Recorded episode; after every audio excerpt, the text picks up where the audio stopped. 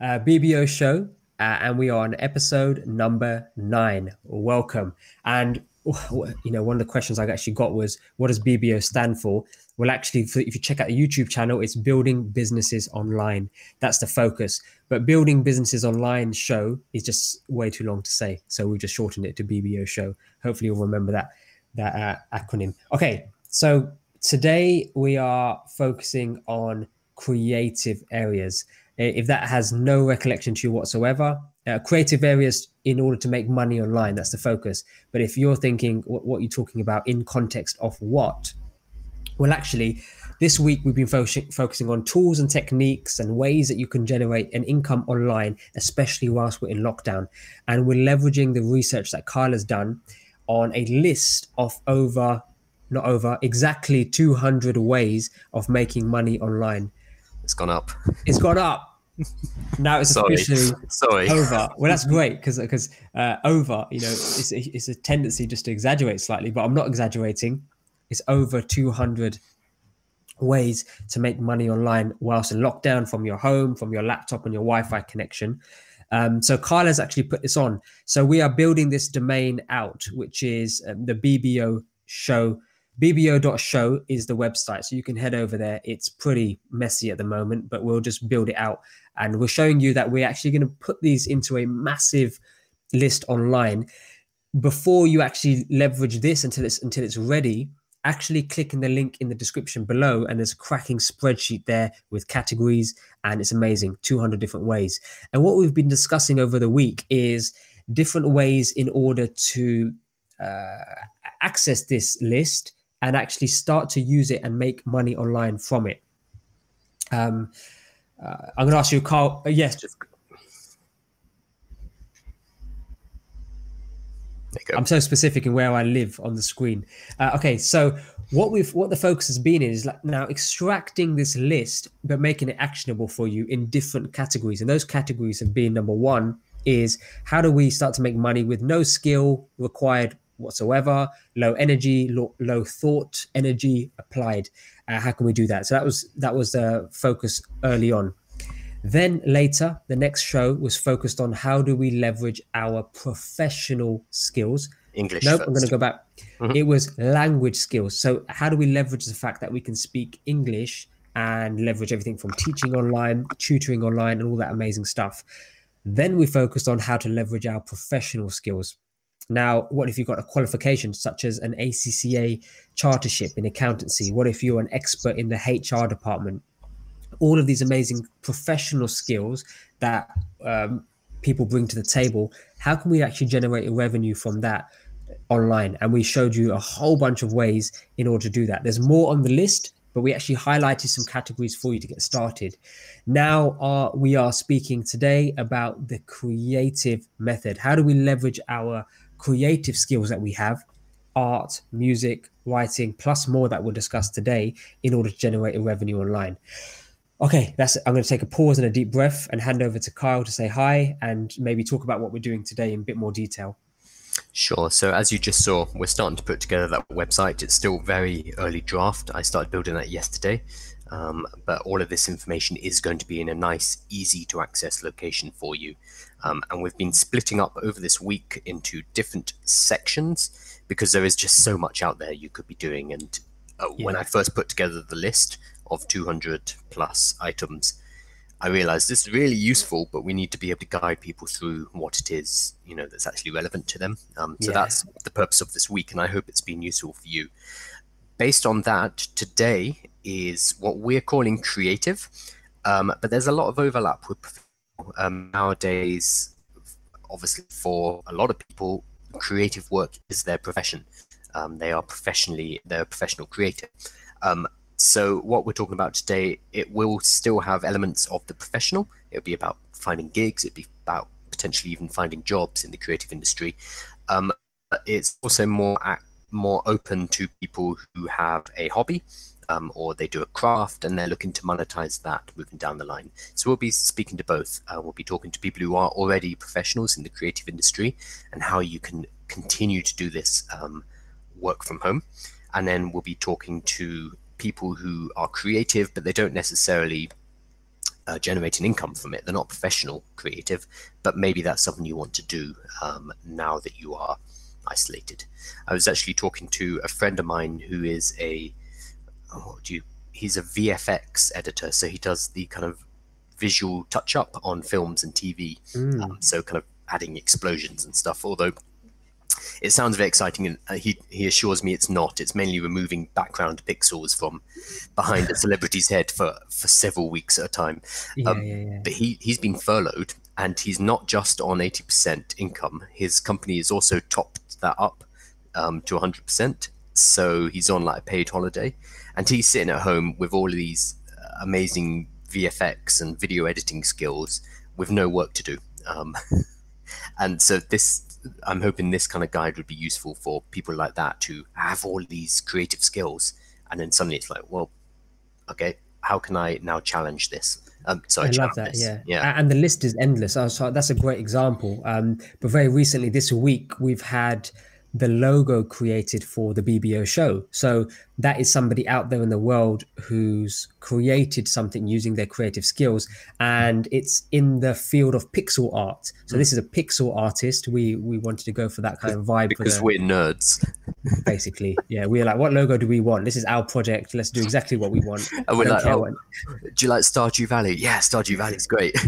It, that art's amazing. Right, let's create a logo based on that. So that's and, and the magic is when it's your project, you can just do what the hell you want. Okay, so that person, for example, has been at home. You leveraged his skill set, which is a pixel artist, very niche, um, and made some cash. I think we paid him something like between fifty and seventy pound uh, to create that logo for us. So that's an example of somebody else leveraging the online world to uh, make money from their creative skill. What other areas would you say uh, you know fall into this category? It can be so niche. As an example, pixel art. I mean, absolutely massive. So obviously, when people think of creativity, they're thinking art and design. Yes, we're going to cover those, but we're also talking about music. We're talking about um, craft. So we're mm. going to be looking at Etsy later and I haven't been on Etsy for a while, and the, the range of things you can buy on there is now just, just mind blowing. Yeah. Um, we'll also be talking about what the other ones music photography stock photography is amazing even if you are not a photographer and this is something i might start doing because i've been looking at it and it's great um, I'm looking forward to that part as well. Yeah, yeah, and then t-shirts, merch, that's kind of design as well. We'll we'll be going through a lot of different things depending on what your particular creative skill is, though, um, it's hard for us to cover absolutely every um, facet of monetizing creativity. Um, so we will be kind of talking at the end of each section about how you would find the particular services and the particular websites for your particular niche. So we'll cover the big ones: um, art, design, music, photography, uh, craft. Um, but we'll also be giving you hints because if you're sorry, hints. We'll be giving you tips about how to find your niche. Because if you're sitting mm. at home, like, well, uh, what about my macrame? Um, I don't know, doilies or whatever, something very specific. I don't know what that is. So yeah, that's very specific. Yeah, yeah. Actually, I'm sure you can find it on Etsy, but we'll we'll go into that as we go along. Yeah, yeah, yeah. yeah. Uh, anything. So. Um, uh, dress design, graphic designing, uh, graphic designing for websites, logo creation, uh, yeah, there's the list is endless. Um, but I, I, I, like that structure. So if you if you're thinking yesterday, oh my god, I don't have the professional skills. I don't. I'm not a HR expert. I'm not an accountancy person. That's not my world at all. My world is the creative arts. Um, we spoke very much on the education slash English language day about writing, um, but would writing fall into this category as well? So you were going to talk about writing, it'd be about creative writing. Um, yeah, poetry. Talked, yeah, we talked previously about freelance writing, which is mainly writing for businesses who need content. They need blog content, they need um, editorial content, etc. There's less of a market for writing poetry, um, for example, or uh, for um, uh, creative writing but there still is some. Um, yeah. Actually, on Fiverr, there are gigs for that. Um, people yeah. who will write you, write you a poem or write you a haiku or whatever. So we will cover those kind of things. Yeah, but essentially, this is very much a case of if you remember what we've been talking about this week, which is uh, right now we're not focused on building an entire business, although that's mine, mine and Carl's passion, building an entire business off your creative skill set. This is actually what can I do immediately, leveraging some tools and techniques off the big list of income generation ways to actually generate some cash. So almost transactional uh, effect. This is my skill set. Hey, you need a service. The market exists. The demand exists. Here's my service. I exchange it for cash. That's the focus of this week, just to really help out anybody going through the crazy situation with the, what's going on right now. So that's the focus. So if you're thinking, okay, you're going to talk about how do I become, uh, how do I build a business of creating logos or how do I become the go-to person for creating logos? That's not really the focus here. That is a passion of mine in Carl's, but we'll talk about that in future BBO show episodes. This is very much a uh, the transactional side of things. How can you generate cash online very quickly? That's the focus. Mm-hmm. So you're going to kick us off with the first one. Yeah. Um, so we actually covered this uh, yesterday, but it's very relevant to the creative industry as well. Um, so I didn't want to ignore it. There are marketplaces out there where you can go and you can pick up gigs. So they tend to be short-term gigs. Um, so like the logo design we were just talking about, that is something where we will work with this guy for a couple of weeks and we pay him 50 quid or whatever, and he does uh, four hours of work. I don't know what it is, but mm-hmm. there are lots of websites on there which are basically marketplaces where you can either look for jobs um, that you know you can fulfill, or you can post a profile up there with the skills that you bring to the table and the services that you provide. We talked um, in detail in the first half of yesterday's show about this, so we'll go through it relatively quickly, but it's important that you know about these if you are creative. Um, so, specifically, there's Fiverr, there's F I V E R R, there's mm-hmm. Upwork, there's People Per Hour, there's Flex Jobs, there's Solid Gigs, there's freelancer.com, there's a whole range of these um, different platforms where you can find gigs. Um, everything's in the list in the uh, Google Sheet, plus it's going to be on the website that you just got a preview of. Um, in terms of range, it's pretty much everything, like just absolutely everything. Mm. Um, most of these will be um, digitally produced and delivered. So it won't be it won't necessarily be things like oh do an oil painting of this landscape photo or, or create a wedding card or a physical wedding card or whatever. It's going to be digital, yeah. Uh, they do have wedding cards, but it would be a you design a PDF and then that person will go and print mm, it mm. Um, for you. But in terms of I, I, recommend you just go onto Fiverr and have a look at the different categories because it's absolutely massive. I'm there now um, illustration, game design, business card, stationery, album cover design. That's pretty cool. Mm. G- graphics for streamers. We could use some of that. That'd be nice. Yeah. Architecture and interior design, so you can get CAD drawings, uh, character modeling, packaging design, storyboard, tattoo design, podcast cover. I, I mean, I'm skipping through things here. Car wraps, poster design, brochure, postcard catalog, etc., etc. Um, Fantastic. This is just in the graphics and design, but there's also writing uh, there's video and animation, there's music and audio, there's other big categories, and absolutely everything you could, uh, any service you could provide will be in here. Interesting. So it, what I would say is, look, we, we we've got to be conscious that we can't repeat a lot of what we spoke spoke about yesterday. So if you go back to episode eight, if you're thinking, right, I've never really approached a website like Fiverr, Upwork, People Per Hour, um, and all these other amazing marketplaces, we uh, we list out a just a, a really simple step by step process on how to get started on the platform and actually some yep. tips and techniques in order to get some traction and some traffic towards your product or service offering uh, in the creative space. So the so the setup for creative is very similar to the professional setup. Um, so just go check out episode eight. We start speaking about it uh, about midway through, but just go go check out check that out. There's going to be a lot of overlap uh, in that section. So Yep. Episode eight is where we really go into a bit more detail. The only addition would be make sure you have um, a good representation of your portfolio on Fiverr. So when mm. we talked about it from a, a business point of view, it's kind of harder to show visual examples of your work. Whereas if you are doing graphics or graphic design or illustration, obviously you can put um, portfolio examples on there. That's going to be really important. Yeah, yeah. absolutely. Um, but um, so, yeah, so we're not going to go into it in huge detail because you can look at yesterday's video. Just just go onto Fiverr, go onto Upwork, see what's available, and you'll probably be browsing through the categories and think, "Oh yeah, yeah, I can do these things." Yeah, absolutely. Uh, one of the tips from yesterday was uh, start with one, get get a niche, uh, try get a niche as possible, and that makes sense when you watch yesterday's episode. Um, so okay, so that's Fiverr, Upwork. What other places can creative people access? Mhm. Yeah, as, as part as well as Fiverr and places like that. so Fiverr and Upwork and freelancer.com, etc., are fantastic because they have everything. So if I'm a business owner and I need to hire um, creatives to, you know, help with my brand, it's great. It's like a, a one-stop shop. I can go and get anything I want from Fiverr. From your side, though, as a creative, maybe you want to be on a, a website that isn't um, everything. It's it's just for designers um, to find clients, for example, or just for um, film and post production editors uh, to find clients. So there are industry specific sites which might be better for your needs. Um, as we talked about yesterday, there's no reason why you shouldn't post on the general sites like Fiverr, as well as your industry, uh, your creative industry specific sites. So um, these sites will be a mix of job boards. So people, businesses looking for certain skills and they want to hire you, um, as well as the ability for you to post your profile, post your portfolio, and pick up work that way.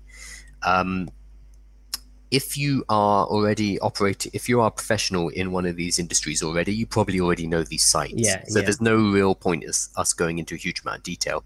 Um, so, like, if you are in design, it's going to be something like Dribbble or Hmm. 99 Designs, um, where you can pick up work them. And, and just to clarify, those are the those are the websites, for example, Dribbble, uh, 99 Designs, and this is very much applicable for, say, for example, you have been in employment or you are an employer and, and you're getting hired for a specific creative skill that you have. For example, let's take uh, VFX as your skill set.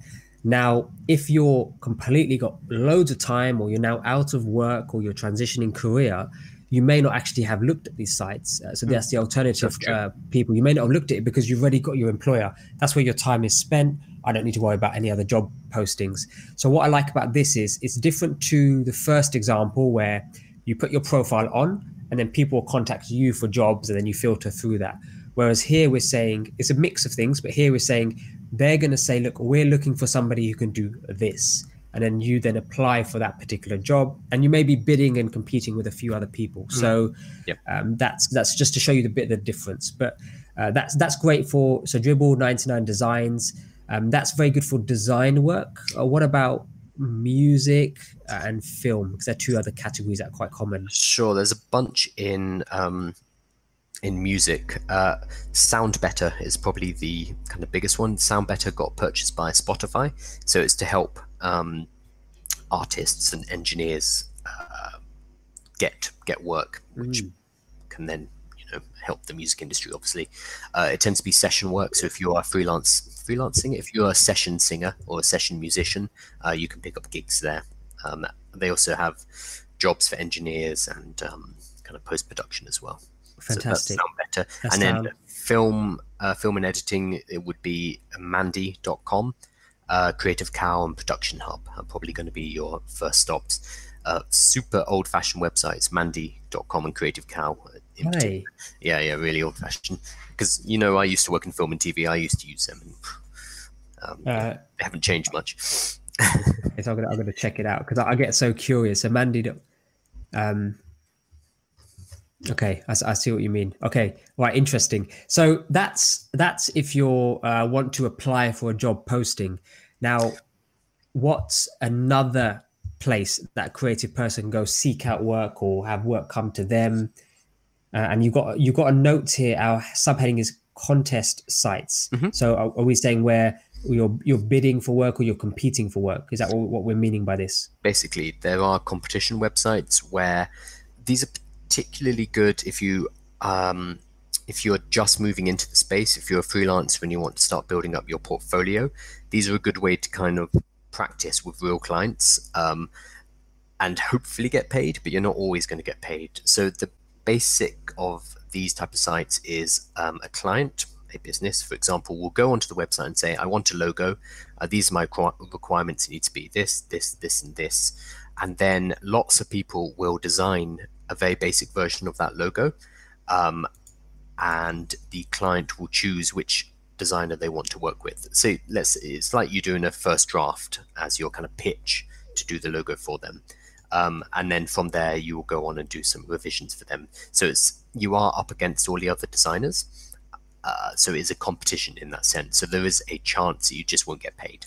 Mm. At all, at all. Um, that's great because the old one of the old school and it's still very much applicable is if you're starting a new business or say for example you're a coach or you're a graphic designer and one of the great tips to get started is you just go out onto social media or you go out into your uh, friends network and say look i'm giving away five free services or five free logos five free uh, cv designs uh, whatever the creative art is here and that becomes your portfolio and potentially also allows you to gain reviews off the back of that as well. So that's the that's the the trade-off there. I'll give you a free design for a review but also can i keep this and present this as part of my portfolio? So this yep. is a nice modern online way to do that and and keep you busy um, because you may not have explored this before as well. And you may say that cash is okay but this is a nice way for me to to put my creative work out there knowing somebody is actually going to be uh, critiquing it, looking at it, and potentially could be using it for their business or product. So I quite like that. Yeah, um, and if and if you win, you do get paid. I mean, so mm. 99 Designs, for example, is one of the big.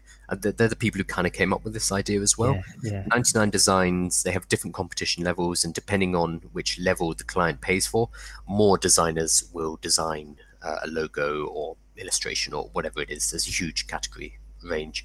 Um, so let's say I buy the bronze package. I'm a client. I want a logo, and I buy bronze. That cost me three hundred dollars. Um, I will get thirty logos. I think okay. it is. Mm, okay, I'm so x, x, x, amount of people allowed to do work for that particular project. Submit. Yep, yep. Um, and then the person that I choose will get two hundred dollars. So ninety nine designs, for mm example, they take about about thirty percent. If varies, but um, if you do get chosen, you do take home about 70% of what the client has paid. So it's pretty good if you do win. Um, but the best way to approach it is yes, if I win, fantastic, that's great.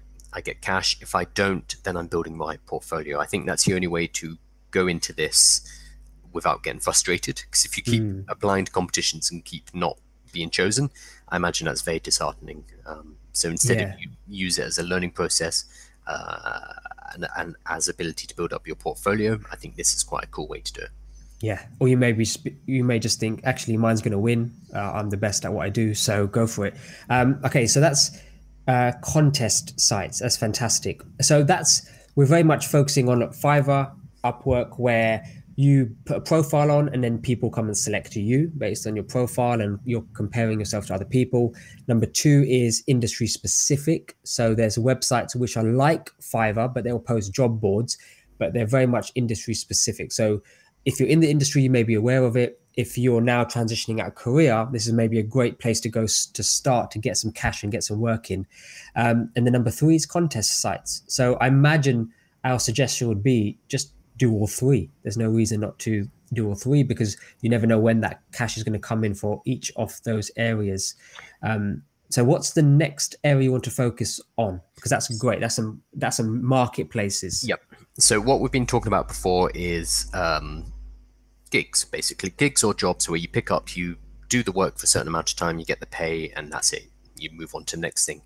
What uh, we're going to talk about now are websites and services where you can produce something um, and that is then sold from now on. So mm. uh, you create design, you create website templates, whatever it is, that um, asset is then sold from that point onwards. So this is a different business model.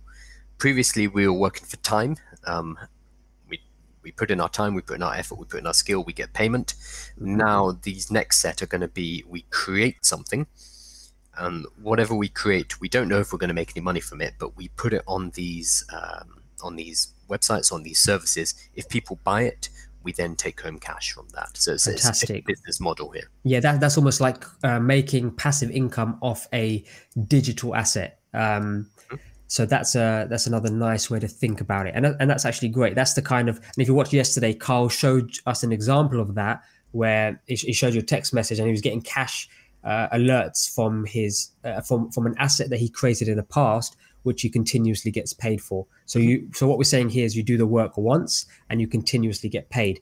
Now there's going to be a lot of variables in terms of it's not the same as a uh, for example a property where uh, a tenant pays you every single month or as per agreement, it may be more frequent than that. It may be in uh, short spurts and spells. It could be get paid once a month on the exact date. It's just completely variable based on the customer and based on how the platform actually positions where, where you sit, etc. And, and there's there's different ways that they will incentivize you in different ways that they will position your piece of work on there.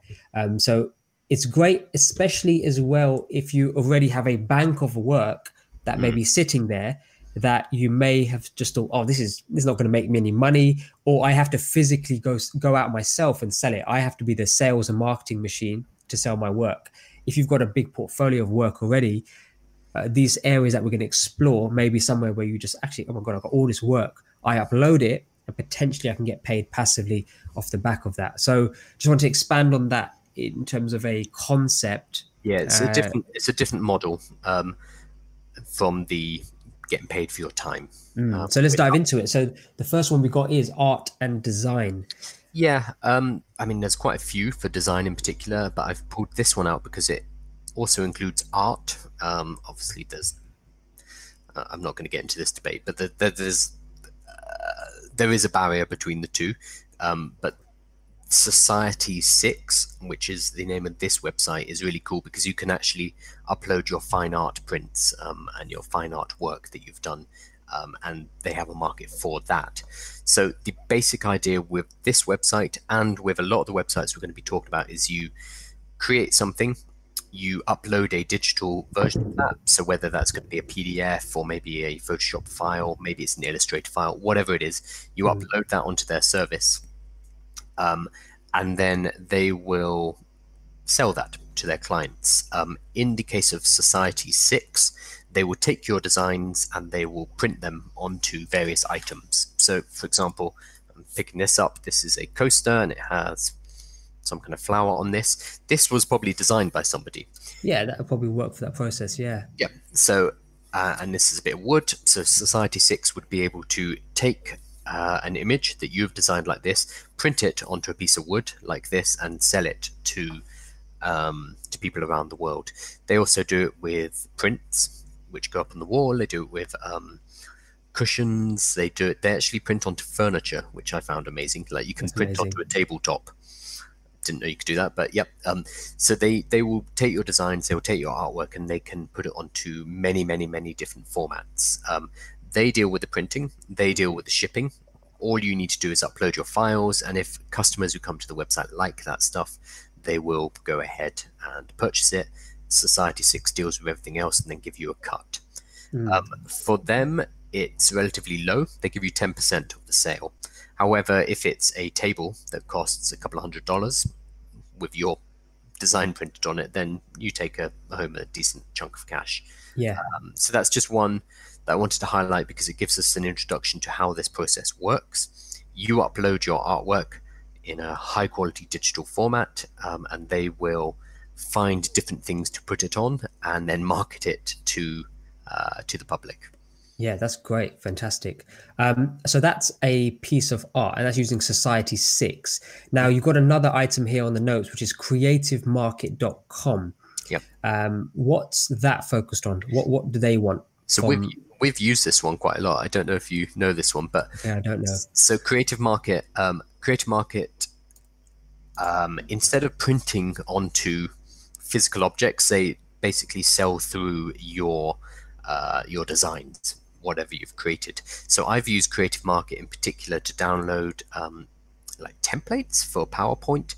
Um, uh, understand. Yeah. So, so when we have done courses in the past, we wanted it to look flash and lovely. So we spent a bit of money getting these pre-built templates. Uh, so, so we, we we've used it as the end client, the, the person who's actually purchasing. Um, yep. So potentially you could be designing for a business like ours who needs uh, templates or presentations, as, as as you've said.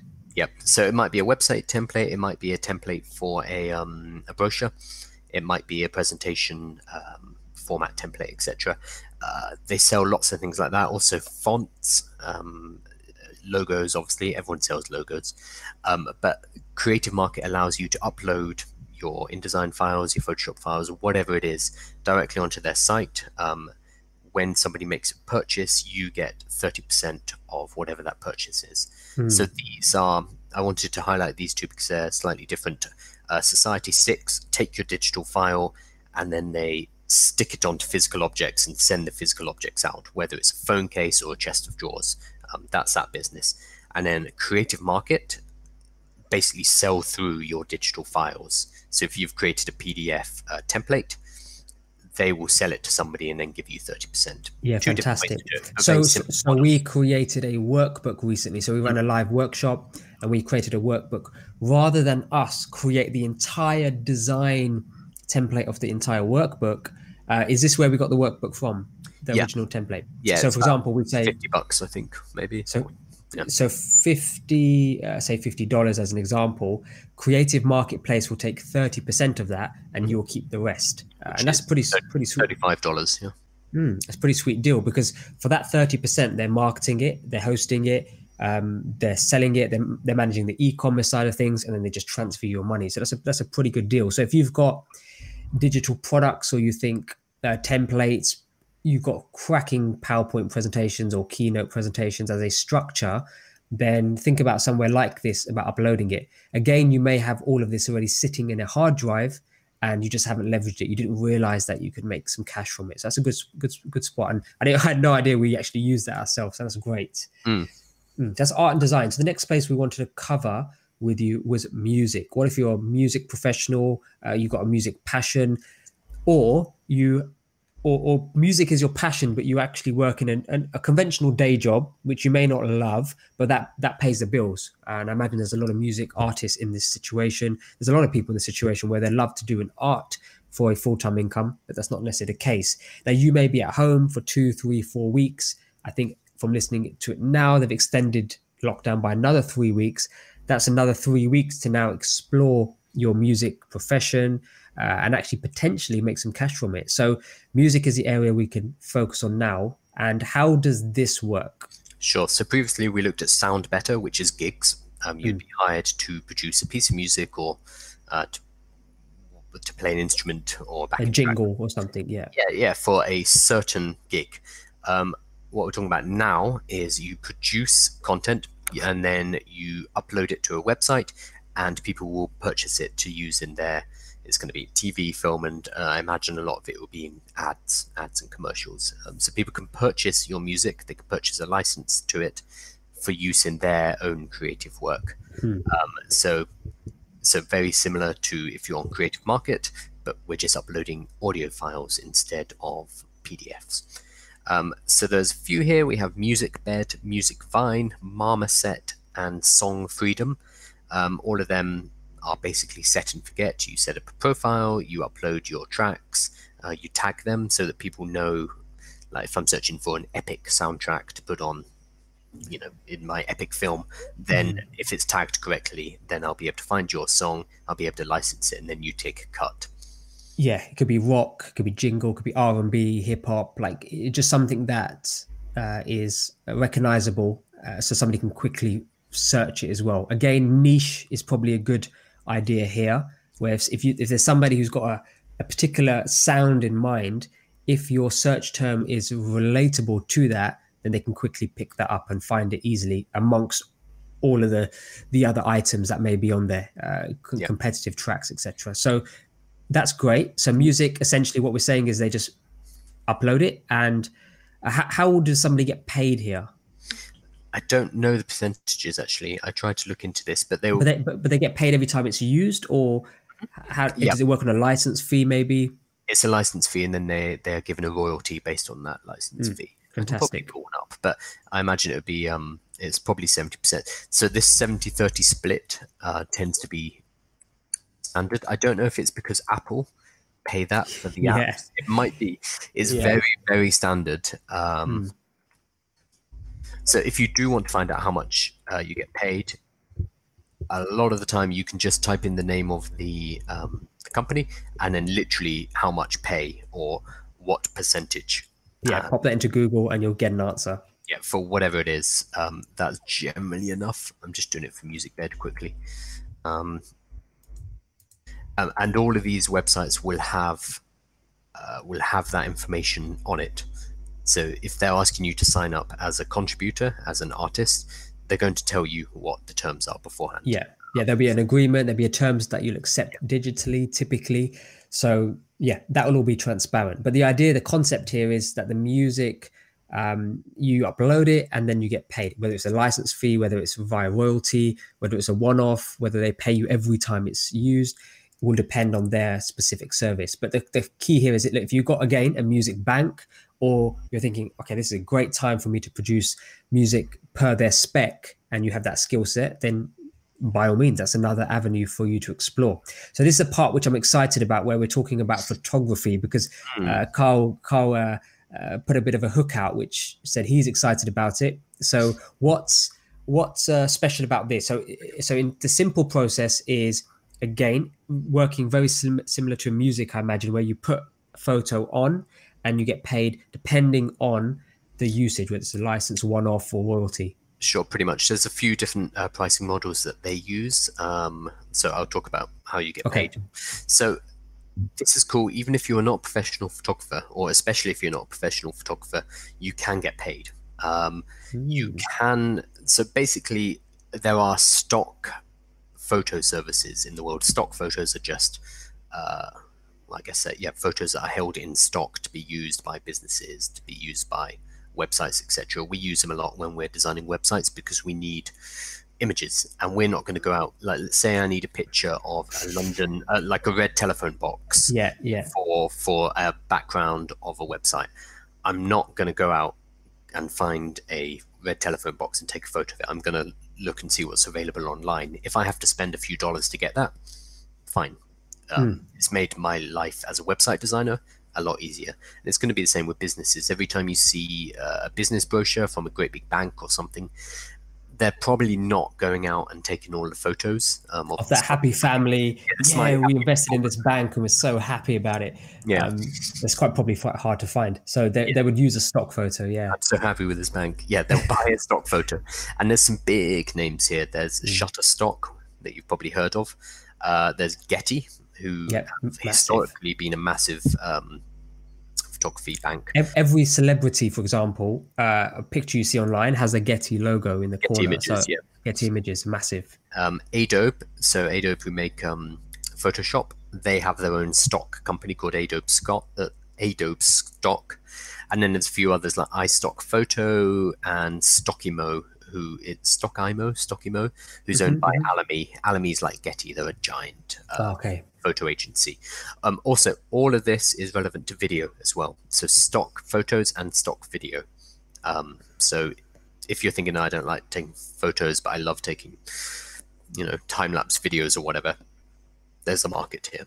Yeah, yeah. Um, I'm going to talk about Shutterstock in particular because it's one of the largest. Um, yeah. There's a lot of information about them out there. So the basic process is you apply, you send them 10 photos, they're not looking for artistic beauty. They're not looking for like just perfect composition. They just want to see that you can competently ha- handle a camera, that it's not massively overexposed or blurry or whatever. They just need to see that they're filtering you out. Uh, so filtering out the complete and utter crap, mm-hmm. um, and making sure you can at least take a decent photo.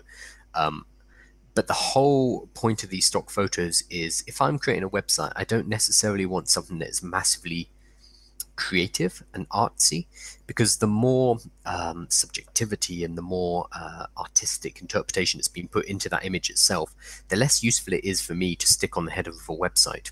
Correct because that that would actually be sought out. So for example if i'm creating a website or a marketing brochure if i've got a very specific image i want i'm then going to invest the time in a photographer yeah. um, who will actually going to create that for me so what we're saying is we don't want that. We want the opposite of that, something yeah. which can be used. Yeah, you really want something relatively generic. Um, yeah, which is why I'm saying you do not need to be a, like a high-end artistic photographer to to send stock photos into these services. A lot of the time, the things that would do well, you'd actually look at the photo and be like, well, that's, that's a bit crap. But for mm. whatever reason, it has a business use, it has a market. Um, used in the header of a bank brochure, whatever it is. Um, that's where the money is, not necessarily mm. the beautiful, beautiful um, images. So, oh, the one thing I, I, saw which is really interesting is it's a good idea to leave kind of negative space, so an empty space in the photo where people can put image, um, so they can put text, so they can overlay yeah. it with um, text copy. Which I was thinking that's something I have a lot of problem with whenever I use an image on a website because often you want to put text over the top, but if the image is too busy, you can't do it. Um, so there are ways to produce images that are going to be appealing on these services. Mm. Um, so, so if, if I gave you my opinion as so, me and Carl own a digital marketing agency. So when we run Facebook ads or YouTube ads or whatever, it's based on an image or a video. So that image, uh, a percentage of the time will actually be something from Shutterstock or a stock image that we may pay for. There's other places that we access these uh, as well. And you're you're 100% right there, Carl, because I will select the image uh, or the team creating that specific ad will select the image so that the, the title can appear here and the image can be appear here. Um, and it's very much so, or it could be underneath. So I will try and match it what I have in my mind for marketing material, but I always prefer space in the image for text. Uh, so always, if your yeah. image is like really close, this cat on a mug, like really close. Yeah that's going to be a useless image for us to use as business owners, for example. Mm. Um, I can't write BBO.show on there. Yeah, even, even if it's a better photo, it's not necessarily going to be the best photo for yeah. for sale. Anyway, so talking about um, how much you get, the if so Shutterstock in particular have different ways uh, for clients, for their customers to access the photos. Um, they try and push people into a subscription. So you pay, let's say, $30 a month and you get access to 100 photos per month. Um, mm. That's the kind of normal thing. You can also buy photos on demand. So you're like, nope, I just want one photo. I want that photo of, of a cat on a mug. Um, so they're the two main models. If your photo is chosen as part of a subscription, you get a relatively small amount. It's about 25 cents. That goes up the more you sell. Um, I think it goes up to about 40 or 50 cents mm. uh, once you're at a higher level.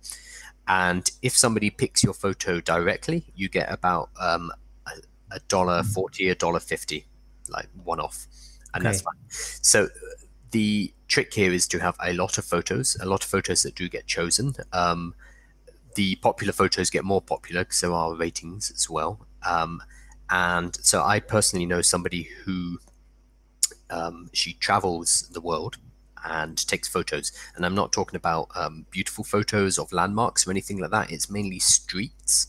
So if I needed like a Mediterranean street scene, that's quite a niche thing. Nice, uh, yeah. So she just takes photos of a pharmacy in, you know, in Italy or whatever. So something that if I if I had to go and get that photo, it would cost me a lot of money. But to purchase it on the website is obviously cheap. Um, I know she makes at least a thousand pound a month, for that automatically, just passive, absolutely passive. And these are not beautiful photos, and she knows they're not beautiful photos, and yeah. they don't have to be. She's um, under, understood what people want, what they what they what mm-hmm. they're looking for, what the end customer needs from these photographs, uh, which is which is the mindset to have here. Um, because we're not we're not going to be hanging this on a gallery, so don't think about it, like from that artist, artistic perspective, we're thinking about uploading photographs that are practical, usable, um, can appear in marketing documents. So that's that's great, and that's a great case study there. Yeah, yeah. So um, Shutterstock is apparently the one that pays the best. Um, some of these sites have exclusivity, so normally we've been saying, hey, you need you should just upload to everything. Check the terms and conditions. Um, upload to as many as you can and upload in volume.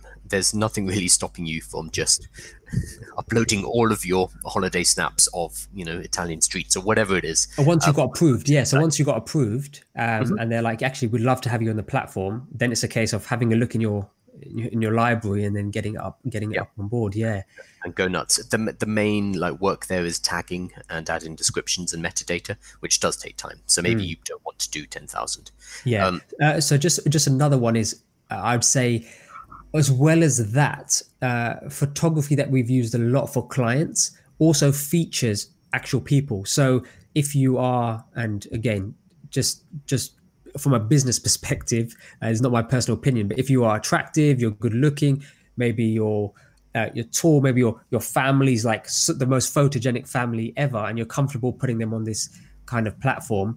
Um, then consider that as well because a lot of the photos we use i think one time when we was creating a website all i could see is the same person the gentleman's face on uh, so many of these photographs So obviously they've prepared and done that in advance.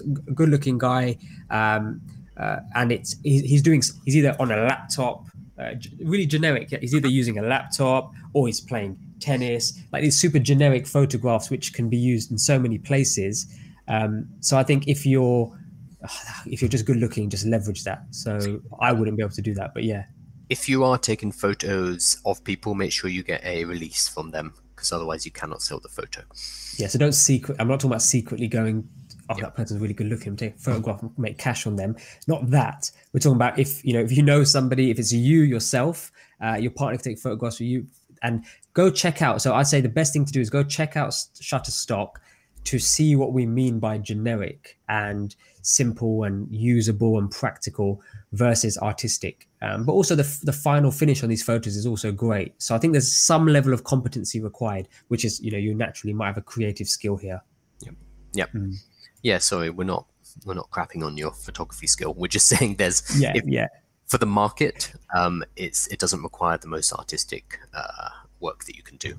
Yeah. Um, so Shutterstock's a great example, and we we put lots of pictures on this. Anything else you want to add in this section? Because that's a great one because anybody can do that. Um, yeah. Um, uh, yeah, drone drone footage. Ah, so, interesting. Sells really well, or at least it did uh, about six months ago. Probably still does um, because it's relatively uncommon. Uh, I know someone else actually, a friend of a friend, who just goes around the world with a drone. So it's international footage, uh, travel footage with a drone, and it's just as bank. Um, so because it's relatively uncommon still, yeah, yeah, yeah, do quite well from that. Obviously, flying a drone around right now is maybe not allowed. I don't know, but uh, maybe not allowed. But but yeah, uh, drone footage during coronavirus. I'm sure. I'm sure somebody. I was talking to Gina about this the other day. It'd be great if somebody they got satellite images, but if if actually the government or some some parties hired people to start to photograph what the world is like right now, where it's London, the streets of London, drone footage, just to show how different the landscape is when we're all sitting at home. How's the light affecting us? Um, but I'm sure whoever does that will make bank on Shutterstock or something like that as well. I was thinking about this yesterday actually, because so I've had the virus and I've got through it and it was rubbish, but I should now be immune. Mm. Um, so when they release the lockdown, obviously I'm not going to break that, but going out and uh, taken photos of London, a deserted. Yeah. I think yeah. that uh, that would probably be useful because you know all the news agencies at the moment they love having these deserted Oxford, Oxford Circus with no people in it. It's like yeah, doom and gloom. They love that kind of stuff. They so love that stuff. That sells apparently. Um, awesome. So artists out there doing it already. Yeah, hundred percent. So so photography is another method, and that's a great one because it's actually accessible to um, not only everybody with an amazing photography skill, but somebody who's maybe a hobbyist or somebody who's maybe done a photography course and never really understood how to make some cash from it, this may be a great place to start. Yep. Um, the next one looks cool, which is also uh, t-shirts and merchandise. Uh, so t-shirts, merchandise, merchandise probably being a wider topic here. Um, so uh, you've researched this, so let's let's uh, just maybe explore that slightly. So this is an interesting one. It's similar to things like Society6, where you you send in a design and it's printed on different things, which are then shipped to uh, to people around the world. So t-shirts, nice. uh, hoodies, phone cases, etc. Most of these uh, companies that we're going to be talking about now started with t-shirt printing, but then they expanded and they print on most accessories. Anything. Yeah, anything. Yeah, laptop vinyls, laptop cases, etc., etc. Um, so there's a few. There's Redbubble. There is Teespring. Uh, that's T E E Spring. There's T Mill. T E E Mill and Threadless. Um, all yep. pretty similar. I'd say Redbubble is probably the most expansive. Like they will print anything on anything. And remember, um, these links are all available in the big list. So in the description below, there's a link, uh, and that will take you to the sheets whilst we get the website sorted, so it looks a bit more prettier, more bit more information in there for you. Yep. So the links are there. So don't think, okay, Redbubble. Do I need to write that down? Just go check out the link, uh, bring up the spreadsheet, and all of everything we speak about will be in there. Now, if you are again, like I've mentioned all week, if you're uh, unsure where to start, maybe you're debating Redbubble or Teespring or Teemill, uh, or want a, a few questions answered on what means Carl's speaking about, then just join us in the Slack group. Many of the listeners who are listening as early uh, listeners to the show at the moment are actually doing that. So they're joining the Slack group, uh, just come have a conversation with us or each other because there's a general interest uh, going on. So that link is also in the description below, which is the Slack group. So I'll, I'll look forward to chatting to the listeners in there. That's exciting. Yeah, um, come, so, come help each other. Everyone's in the same boat right now. So exactly. we want everyone to be helping everyone, you know? Yeah, I think yesterday one of the listeners who joined the Slack group told us they joined. Um, so no, two days ago we were talking about teachers and English, mm. and they joined three or four different sites. Um, so what's great is now if they've got any questions or they can now share their experience with other people to say, look, I'm I've got English from memory. That person's a teacher as well, mm. so they could be potentially doubling their salary, uh, leveraging some of those tools that we shared with them on Tuesday, Wednesday from memory. So, okay, back to t-shirts and merchandise. Yep. Um, so, unlike Society6, where it's going to be really beautiful uh, designs, that's what they're mainly looking for. Uh, Redbubble, Teespring, Teemill, etc. Are uh, is there's going to be a lot of kind of film and TV uh, inspired pop culture, and... yeah, lots of pop culture. Um, it tends to be more poppy kind of graphic design uh, rather than art per se. So different markets, and um, go and have a look and see what's there. A lot of Japanese inspired anime and manga um, stuff. Hmm. So the the reason I wanted to talk about these ones in particular, rather than just lump them in with Society6, um, is that a couple of years ago, uh, on-demand T-shirt printing was it was the center of um, basically a get rich quick scheme uh, not scheme um, gold rush. It was a gold yeah, rush yeah. it's like if you want to have an online business then you should just sell t-shirts online. That mm. was the basic message. Um, and yes you can absolutely make money on using t-shirts and printing on things um, but it's not you're not going to retire on a beach immediately just by designing one t-shirt um, yeah now especially not once everybody starts to do it. So i'm sure there was a tiny window mm-hmm. um, this was, yeah. yeah, this was the main problem. So the business model is absolutely fantastic here. It's, it's something called print on demand, um, which I'm sure we'll be talking about um, in multiple weeks, um, again and again over the over the next few months. But print on demand is very different to how most manufacturing is done. Normally, when I manufacture, let's say I want to print T-shirts uh, with a logo on it, I would have to print 10,000, 20,000 at a time to make it economically viable. However, the problem with that is I then have 20,000 t shirts sitting in a warehouse. It costs me money to keep them in the warehouse. It costs me uh, money to ship them out, obviously. It's like, uh, and it costs me money up front, a huge amount of capital cost to get yeah. them printed. The reason or they're sitting in your lounge or whatever. Yeah. Yeah. The reason it's done is because the per unit cost is only cheap when you print a large amount. If you were to print one T-shirt at a time, is normally cost prohibitive. Yeah. However, there are businesses like Redbubble, Teespring, Teemill, Threadless who have worked out how to print off um, individual T-shirts and uh, one at a time, cost effectively. So mm. that opened up something called the print on demand revolution, um, where when somebody orders, they order your T-shirt with your logo design on it. Only then is that T-shirt printed. Um, so they take a blank T-shirt, they print onto it, and they ship to that customer. So yeah. there's no inventory, there's no upfront cost. What that means is it's a relatively expensive T-shirt, um, but it means you have no risk on your side as a creator. You don't have twenty thousand um, printed T-shirts in your living room, as as you just said. So uh, a base T-shirt blank, that's what that's just a blank T-shirt, is about ten dollars to mm-hmm. print and ship uh, from okay. that's from Teespring, I think it is, um, which is a lot for for a T-shirt. If I was to print, if I was to print ten thousand T-shirts, there'd be you know less than a dollar each. Yeah, um, yeah. So Teespring makes their cut there. They're charging you a lot to print and ship that T-shirt to your customer. However, you can charge what you want for that T-shirt. So if you set your T-shirt price at twenty five dollars uh, Teespring will take their ten dollars to print it and ship it, and then you pocket fifteen dollars.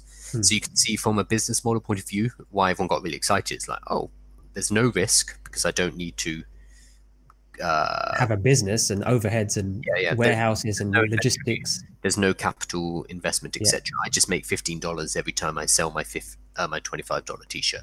So from a business point of view, it's like great. The problem was everyone saw that's a really good business, and they rushed in um, with their t-shirt designs, and it meant the the the the supply of really cool design t-shirts and phone cases and hoodies or whatever rose through the roof, and discoverability, the ability to be found and sell t-shirts became quite difficult. Hmm. Um, so a lot of people rushed into it expecting to get very rich very quickly, and then they didn't sell anything. Yeah, so it's almost like Google, uh, Google homepage. It's like if your design features on Google homepage or on T-shirt page number one, then there's a higher chance of you now being discovered. But if you're lost on page 157, then the likelihood of you for making $15 massively reduces. So that's probably where they are now in terms of a supply and demand. Yep. So we I wanted to highlight them because for a lot of creative, a lot of people in graphic design and illustration, this will be uh, an obvious route to go down. If you do cool designs and yeah, stick on a t-shirt, see if you can make some money. Absolutely fine. Um, it still works as a business model, but it's a very busy market. You need to be aware of this. Thankfully, it doesn't cost you any money to get started. It's just uploading your uh, designs, which is great.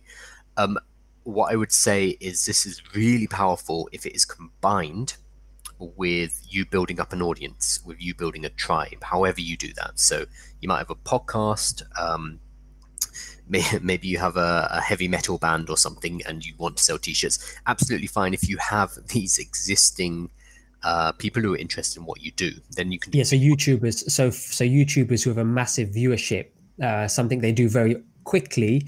Uh, if you look at some of the biggest YouTubers, is sell merchandise via their own website. Um, and that would be print on demand. They're not yes. ordering um, a thousand t-shirts. They're not ordering. Uh, often they'll put their slogan or whatever on a um, on a coffee cup. They're, they're not sitting with five thousand coffee cups at home. That's all print on demand. Um, so they can make money from it because they already have an audience, they already have a tribe.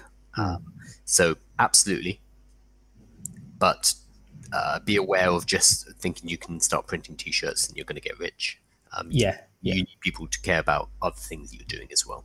Yeah, that message probably was relevant and applicable for about 30 minutes um, until it becomes discoverable. By the time that we've heard it around the world, it's is no longer a gold rush. It's done. There's, there's going to be a handful of people who already leverage that side of things. So, but but t-shirts and merch is great. Um, again, it's hey, look, ultimately also as besides from the fact that you can potentially make some cash from it, somebody in the world who's ordered your design to be put on a t-shirt is also a pretty cool concept in general. Anyway, uh, it means your art is finally out there in the form of a piece of merchandise. If you do have a audience actually if you have a community or you built a community then you may want to introduce this to them you may have been toying with the idea um, but hopefully now the model now is explained uh, also you know print on demand and and build on demand items is not still public knowledge so for example um, you know print on demand also applies to books it applies to t-shirts it applies to merchandise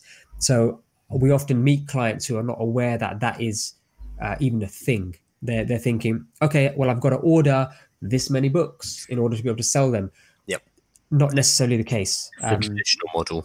The traditional model. So this has evolved. Uh, it is still a new thing, but it's it's quite a revolutionary model. So I would say, hopefully, now just take that into awareness. If you take one thing away from it, it is that you don't necessarily have to print a whole bunch of stuff. Just leverage um, websites and marketplaces like this that provide a print on demand service which hopefully should save you a lot of cash and capital risk going in. Yeah. Mm. I uh, this is going off script, but I just talked about building up an audience, building a tribe uh, yeah.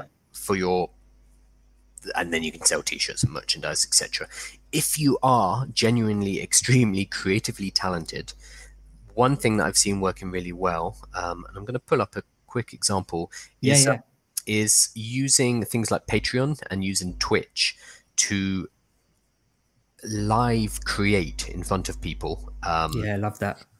And show people how you're making things, how you are, uh, your, your, process, etc. So I'm going to pull up. Um, this is an artist called uh, Asia or Asia Ladowska. Um, mm-hmm. So she does. She yeah she does um, manga and anime well manga art um, and she's extremely talented she's just published a book which called sketch with asia is over there i can see it um, what she does, which is really cool, is she has a Twitch channel where she will live draw these. Um, you can see smart. So stuff like this, she will go through the processes and show people how she does it. So she's educating at the same time as creating this, and this is probably for a Patreon as well.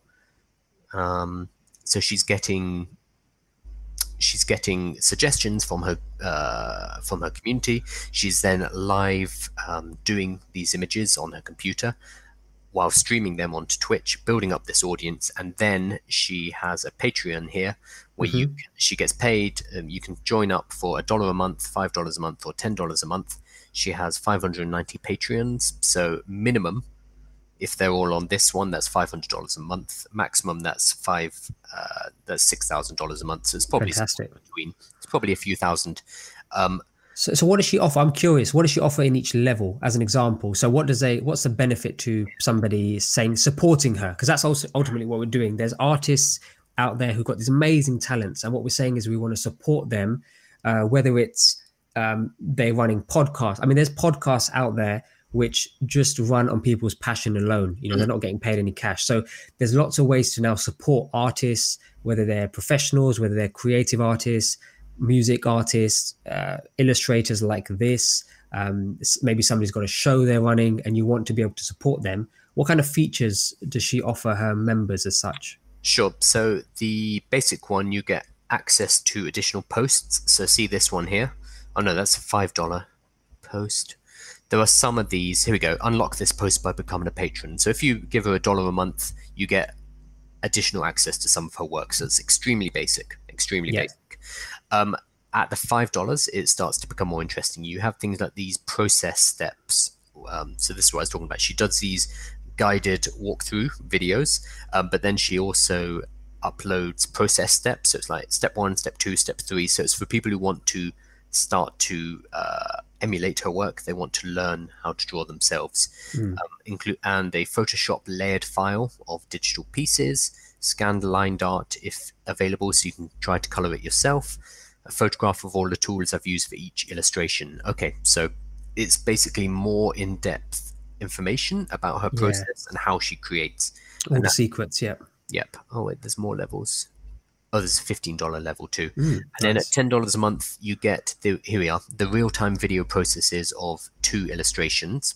Um, so that will be watching her live go through illustrations, her talking about her process. Um, maybe you follow along at home, and a voiceover video lesson on a chosen subject. So if you are paying ten dollars a month, you can put in suggestions like, "Hey, uh, I'd really like to see you draw I don't know, uh, this character in this costume, in this outfit. Yeah, yeah, yeah. She will go through that and she will talk about it um, for those patrons.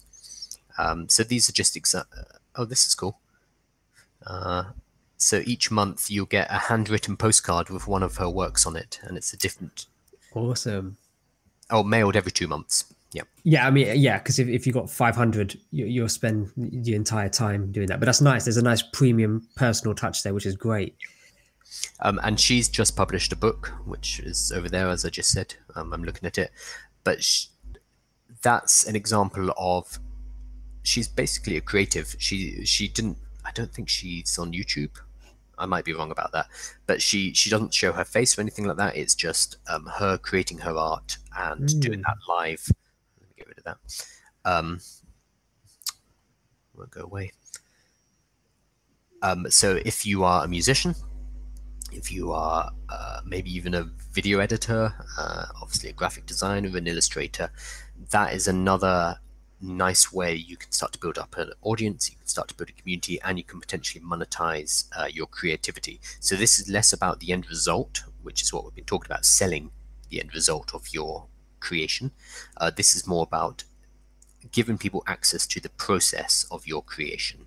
Yeah. Uh, because Get, getting getting paid to do your work uh, essentially. I mean, yeah, is... she's got it pretty sweet. Mm. Um, I noticed in one of those Patreon packages, there's also fifty percent discount off her Gumroad. So she's she's selling. Um, so Gumroad is a payment processor where you can sell uh. art, PDFs, and stuff. So she is also selling her work. Um, so you're getting access to the process of her work, and then you're getting a discount on the end results of her work. Yeah. So she she's very clever. Very good, uh, and ultimately it makes sense if you like the work to be a Patreon and supports her because you get a discount on the end end final piece of product. So it's a great great model. So hopefully that's a good example.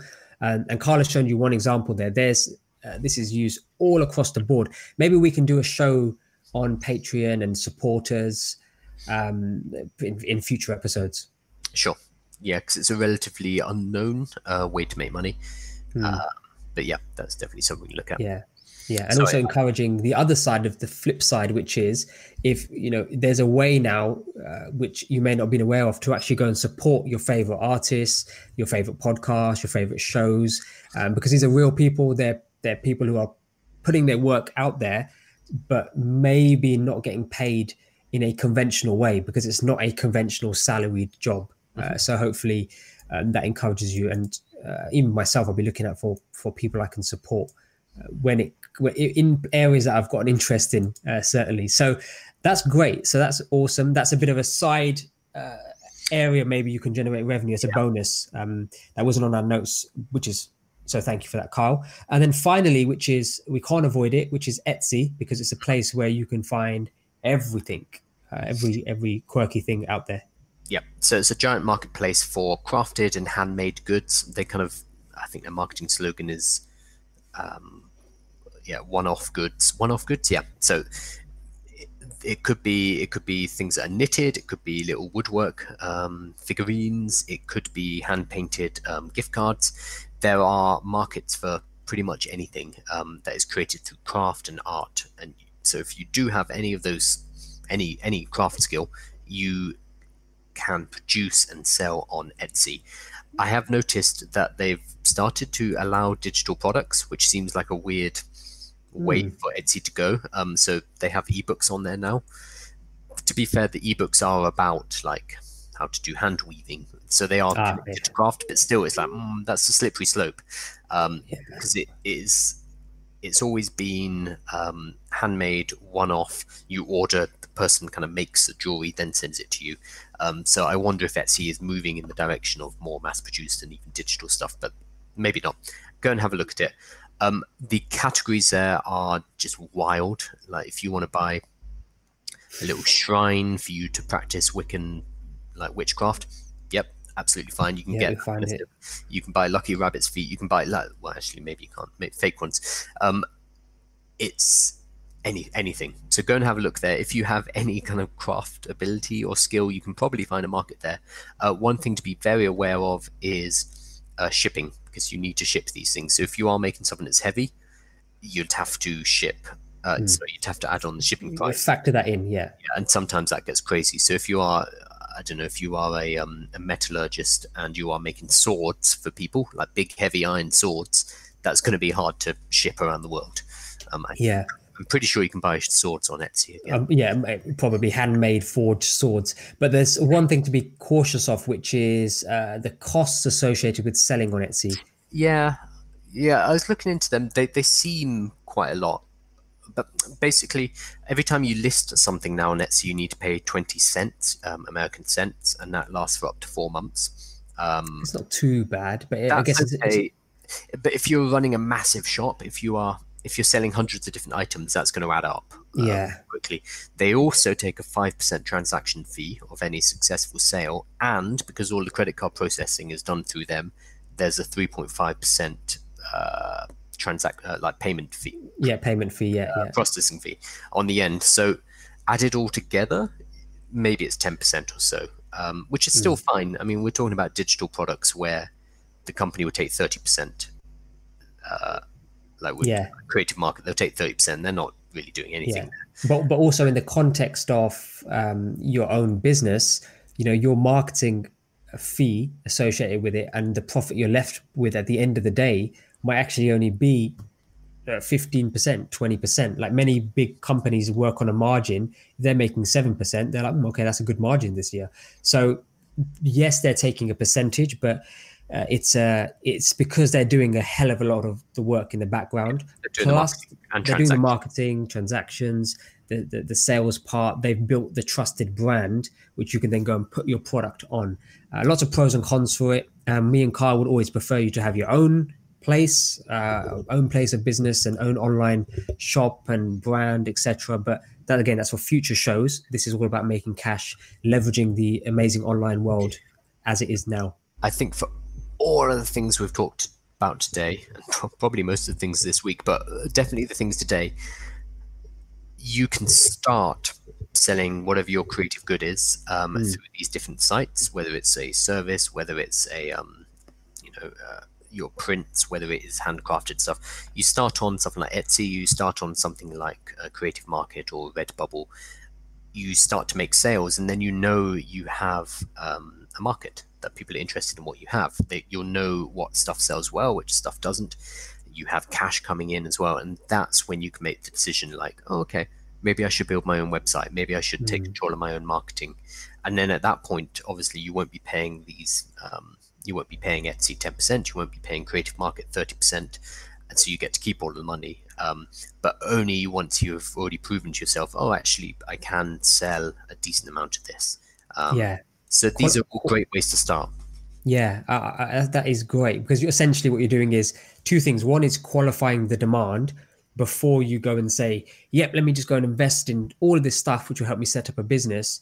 We're using, so number two is we're using the platform they've already created in order to mitigate the risk, reduce the risk associated with this, including do I even enjoy doing this? Do I enjoy creating this item, packaging it up, shipping it? Um, because some people prefer the creative side and not too fussed about the packaging shipping shipping. Where you find your enjoyment is different for everybody. So uh, yeah i love that carl. Great way to test um, your market demand whether you enjoy it whether you're good at it whether somebody even is interested in buying your product. Um, so lots of ways to test it using yeah. these platforms. And yes they're taking 10% yes they're taking 30% whatever it is. But that yeah think of that as your sales and marketing costs. Think of that as your uh, payment processing. They're mm. de-risking it, so you're not having to go and build a website, build e-commerce, build uh, inventorying, shipping, etc. Yeah. You're not having to build those systems. I mean, building an e-commerce website will probably cost you a few thousand. Um, if you can yeah, do it yourself, you can do it cheap, but if you're paying somebody, it's going to cost a few thousand dollars, a few thousand Absolutely. pounds. Um, I, I, like to think of it that's that's our cost of uh, not building Etsy ourselves. That's the cost you have mm. to pay because that's the way the online world is going. You know, um, that's the that's the fee you have to pay to be seen. Um, so it's the it's the media changing slightly, but that's okay if it generates you cash and and that's good. That's great. Uh, okay, so that is uh, what we've spoken about today. Creative ways in order to leverage his creative skills to make money online.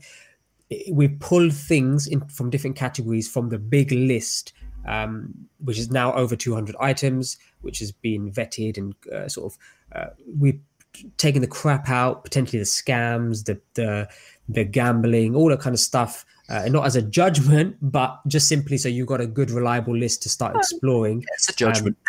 Um, is a judgment, and it's just fair. safer.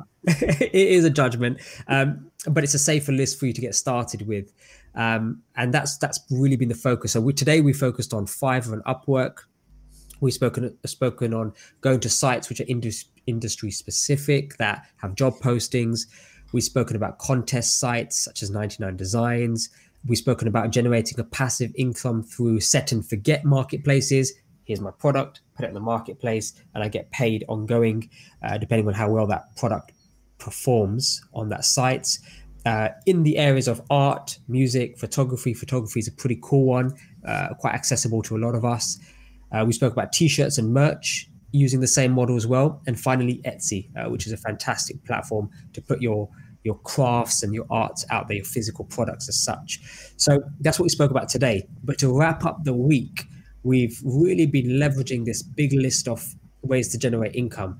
And we've spoken about how to do it with very little skill, how to do it with uh, the la- the skill set of just having the native English as your language, how to leverage that, how to do it if you've got a professional skill, and today how to if you've got a creative skill. Now, just remember these are ways not in which to. Uh, they can be, but they're not. We're not talking about building an entire online business here, which you own, you manage, you market, you sell.